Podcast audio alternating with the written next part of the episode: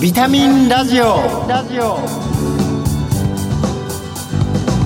こんにちは。ビタミンラジオパーソナリティの小原美智子です。薬剤師として帝京平成大学薬学部そして日本ヘルスケア協会などで仕事をしています。この番組は健康をテーマに医療や健康に携わる専門家をゲストにお招きして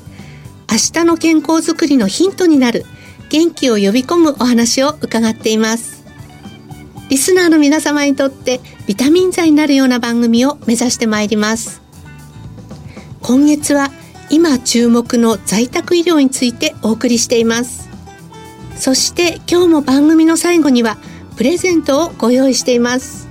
最後までお楽しみに。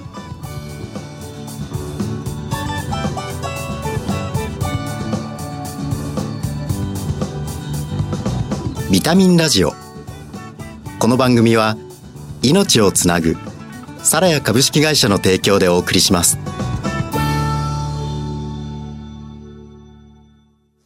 ビタミンビタミンラジオ。早速ゲストをご紹介いたします。さつきホームクリニック理事長の月永洋介さんです。よろしくお願いいたします。月永です。よろしくお願いします。今月の特集テーマは地域を支える在宅医療と新型コロナです2回目の今日はコロナ禍の在宅医療と題してお送りします月永さんは2016年4月から栃木県宇都宮市内にさつきホームクリニックを開業され周辺にある病院との連携を深めながら、治療から緩和ケアまでできる在宅診療所の医師をなさっています。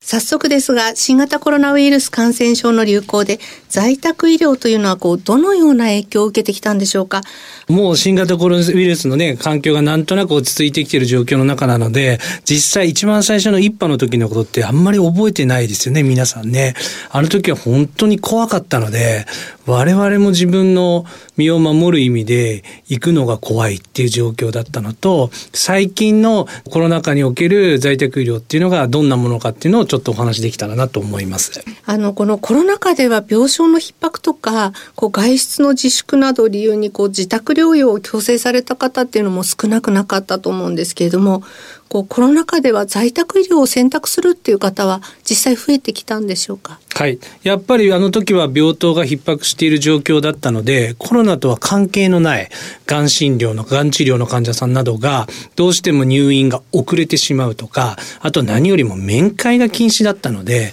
本当に辛い治療をするときに本当に微妙な時ですよね。この治療をやると治るか治らないかわからないよっていう時には大体の方は選択していたけど、家族と2ヶ月も会えないんだったら僕はそれを選ばないと言って治療をせずにあの時自宅に帰ってこられたっていう人は正直とても多かったように思います。そういう方のところにも先生たちがみんなで手配してこう出向かれるわけですよね。はい、あの大学病院や急性期の病院からこうこうこういう理由で抗がん治療をしないことを決意されましたので在宅で見れる限り見てくださいっていう紹介状が来て見ている時期が結構ありました。いや、でもスタッフも限られてるし大変だったんじゃないんですか？はい。最初の頃はですね、あの、我々栃木県でやってますんで、東京ほどスタッフもね、コロナになるってことはなかったんですけど、徐々に徐々に第5波、第6波ぐらいからは増えてきたので、やっぱり、休みますのでね、どうしてもいつも100%の人員でやれるってことはないので、非常にその時は大変でした。先週お伺いしましたけれども、先生の診療所では1500人の患者様に対応されているということでしたよね。コロナでさらに患者さんが増加したっていうことでしょうかそうですね。この2年ぐらいで急激に増加したと思います。で逆にこの2年ぐらいでドクターや看護師も増えました。おそらくコロナ禍の逼迫した状況の中で心身ともに疲労された医療従事者も多かったと思うので、であれば病院の閉鎖的なとこじゃなく在宅医療でやりたいって言って仲間が増えたっていうのも事実あるので、コロナによってスタッフが休んだりしても人員的な補充はされていたのでどうにか乗り越えることができました。今はだいぶ落ち着かれましたか？はい。あのまだ防護服が届かない頃はなんかカッパも使いながらの頃もありましたよね。それ考えると今やっぱり随分充足されてきたのかなというふうに思います。もともと在宅医療を受けられる患者さんはこう高齢の方で基礎疾患が多い方がね多いと思うんですけれどもこう月永先生のように在宅医療に携わられている医師のお立場では新型コロナウイルス対策としてあのこの政府のマスク着用ルールっていうのが緩和されましたよね。このあたりはどのように受け止められていますか？はい。まあこれは私的なね、あの話になるので皆さんに共通するってことはないと思いますけど、やはり高齢者であろうが、我々若い世代であろうが、少し通常の生活に戻らなきゃいけないというふうにやっぱり思うので、マスクが緩和されるっていうことには僕は賛成です。当然高齢者の方がリスクが高いじゃないかっていうところもありますけれども、そこはうまく今度の6回目のワクチン接種とか、そういうものも企画されているので、まあ、重症になりそうな方、高齢者の方は予防することで、まあ、通常の生活に戻ってもいいんじゃないかなというふうに個人的には思います。引き続き感染症対策をしながらではありますが、過度に恐れずに健康を取り戻していきたいですね。マスクのね、着用が、まあ、個人の判断に委ねられて、あの、先生もいろいろ患者さんからも質問とか受けると思うんですけれども、まあ、何かこう、多い質問とかがあればぜひお伺いしたいと思うんですが。はい。あの、一番大変だった時は患者さんにもマスクを必ず着用してもらって、私はマスクをしてフェイスシールドをするっていう診察をしていましたが、今そこは強制することなく、私はマスクはしてますけど、あの、医療従事者なので、それはしっかり守ってますが、患者さんはマスクをしないで診察することをどちらかという僕はこの久しぶりに顔が見えて、やっぱりその人の人となりが見えますから、それがいいかなっていうふうにやってます。あとはワクチンをね、受けた方がいいんですかって質問は一番多いので、うちは僕の方針で、うちの患者さんに関しては前例、まあ高齢者の方と病気を持っている方は受けましょうよというふうに言ってます。ワクチンはね、どのような接種がいいのかっていうところは非常にこう悩ましいところだと思うんですけども、先生がおっしゃられた方は、あの、受けてらっしゃるんですか？そうですね。それはクリニック内、法人内でも同じですし、まあ、誰かが先頭立って、誰もわからないことなので、それを信じて、もうやろうじゃないかと。国が決めたワクチンに関しては、うちはやろうよ。そして患者さんにいいものだからやろうよっていう、こう、統一した見解をリーダーシップを取って言わないと、全員悩んじゃうので、そこは、コロナの最中から意識して、あの、経営者として、リーダーとしてやってました。まあワクチンとか、それからあの、感染症対策で手洗いとかですね、いろいろ大事なキーワードっていうのはあると思うんですけれども、そもそもこう、あの、健康を保つ、維持するというところでは、例えば日常の生活習慣も非常に大事なのではないかと思うんですが、そのあたりはいかがでしょうか？本当にそうだと思います。あの、コロナのことで非常にそこを隔離をしたりとか、マスクをしてたりっていうと、通常の健康状態が悪くなる、心身状態も悪くなると思うんで、特に高齢者の方なんかは、毎日認知症の方も大勢いらっしゃいますし、マスクをしてそこから外してご飯を食べてっていう表情が見えないとかでやってると認知症が悪化するとか、いろんなことがあると思うので、まずは健康状態を高めるっていうことを今からは進めていった方がいいかなというふうには個人的に思ってます。まあ、お食事などもそこに加わってくるかと思うんですけれども、そのお食事のまあ簡単な相談とかですね、それから運動のちょっとした相談とかも、この訪問診療で来てくださる先生とかに相談してもいいものなんでしょうか？はい。あの、先週もお話ししましたけれども、やっぱり最初はがん診療をずっとやっていたので、そっちばっかりで栄養の相談されるのちょっとそれ専門外だな、みたいな感じになってましたけど、高齢者を見るっていうことを強く覚悟してからは、当院は栄養士もいますし、言語聴覚士って演技訓練をすること方もいるし、歯科衛生士もいるので、やっぱり食べるっていうことに関しては、あの、非常に意識をしているので、どしどし質問してもらって、それに対応していきたいな。やっぱりフレイルっていうところが、やっぱ健康に対しては今重要だなと。2年、3年前までは僕は1ミクロンも考えていませんでしたけど、やっぱり高齢者を見るのであれば、そこは見ていかなきゃいけないなっていうふうに思ってます。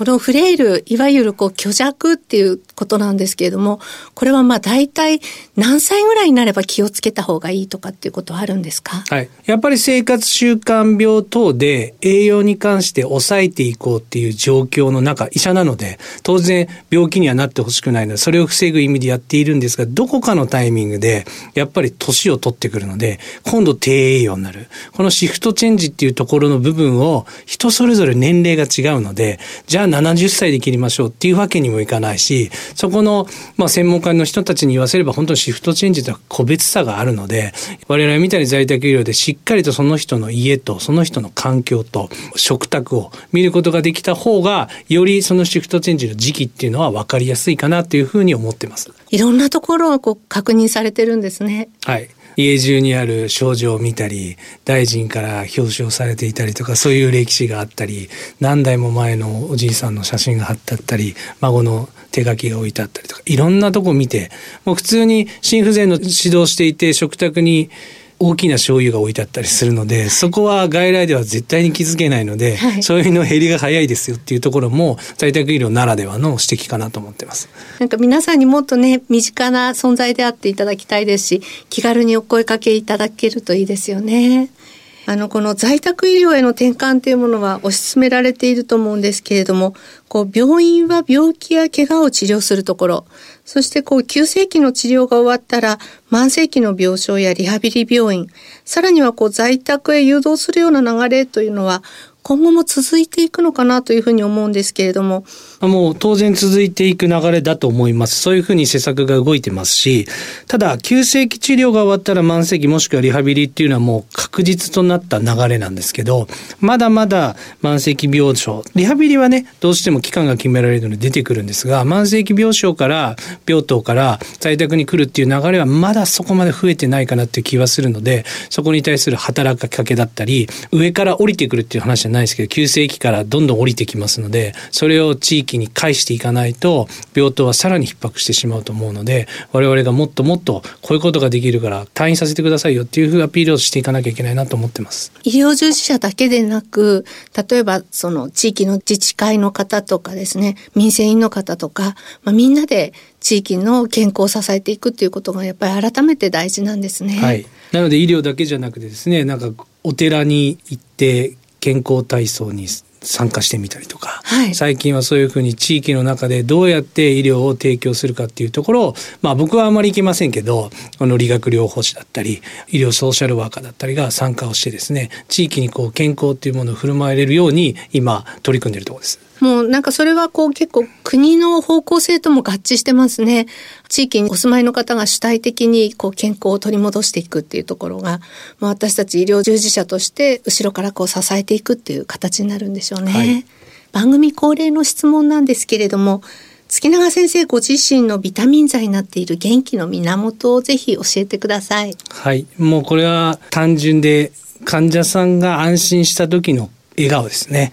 もうそれだと思います。そんなことはずっと思ってませんでしたけど、やっぱりいくら疲れていても自分がお話しして、傾聴して、共感して、何かをしてあげた時に、あ、先生安心したよっていう一言が一番爽快だし、次の患者さんにもつなぐ。いくら忙しくてもやっぱり嬉しくなるんで、それが僕にとっても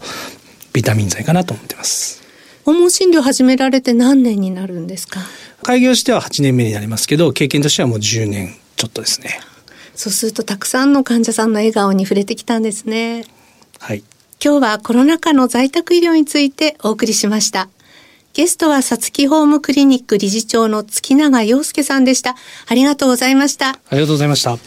では、ここで健康や衛生、環境に関して役に立つ生活情報をお伝えします。ビタミンラジオプラスこんに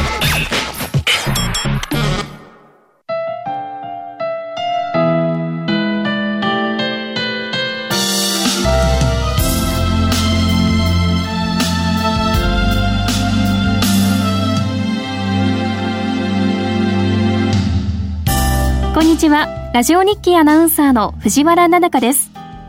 4月22日はアースデイ。1970年、アメリカのゲイロード・ネルソン上院議員が4月22日を地球の日であると宣言し、アースデイが誕生しました。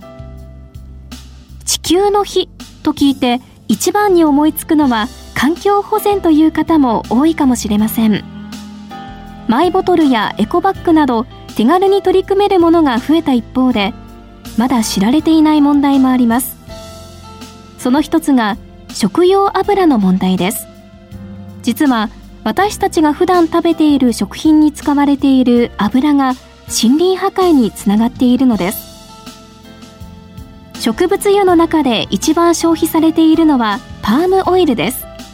パッケージの原材料欄に書かれている植物油脂や植物油はほとんどがパームオイルでインスタント麺やポテトチップスチョコレートをはじめ多くの食品に使われています。この原料となるのが油ヤシです。マレーシアやインドネシアが生産地ですがそこでは大規模な森林伐採や違法労働などの人権問題が起こっています。ですがパームオイルは面積あたりの生産効率が高く他の植物油に置き換えるともっと環境破壊が進んでしまうことや生産国の人たちにとっては重要な生活産業であることから単純に使用をやめることが問題解決につながるわけではありません。その中で2004年に人権や環境などに配慮した持続可能なパームオイル産業の在り方が話し合われる国際会議 RSPO が発足しました。そこで定められたのが環境と人権に配慮したパームオイルの認証制度 RSPO 認証です。サラヤは2004年に日本に籍を置く企業として初めて RSPO に加盟し家庭用の石鹸や洗剤などには 100%RSPO 認証マークを取得しています。商品を選ぶ際に RSPO 認証マークがついたものを選ぶことも地球のためにできることの一つかもしれませんねそれではまた次回ラジオ日経アナウンサーの藤原奈々香でした。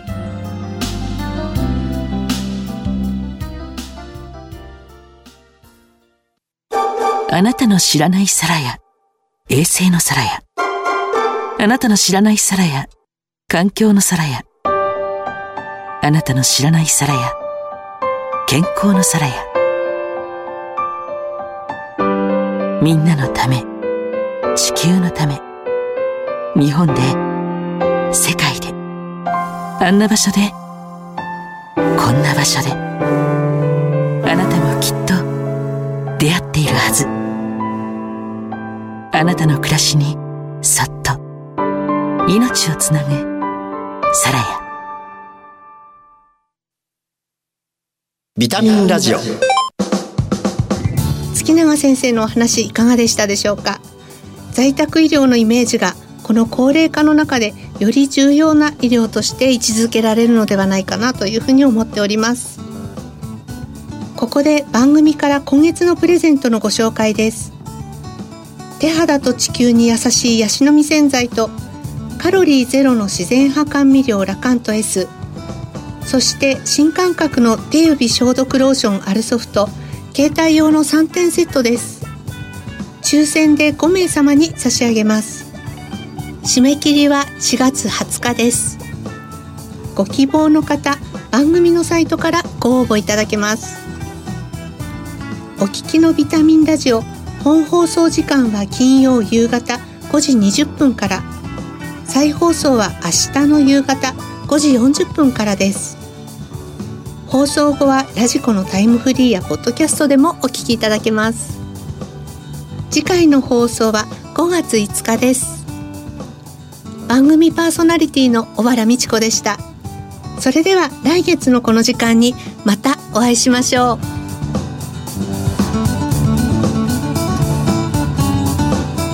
う。ビタミンラジオ。この番組は命をつなぐサラヤ株式会社の提供でお送りしました。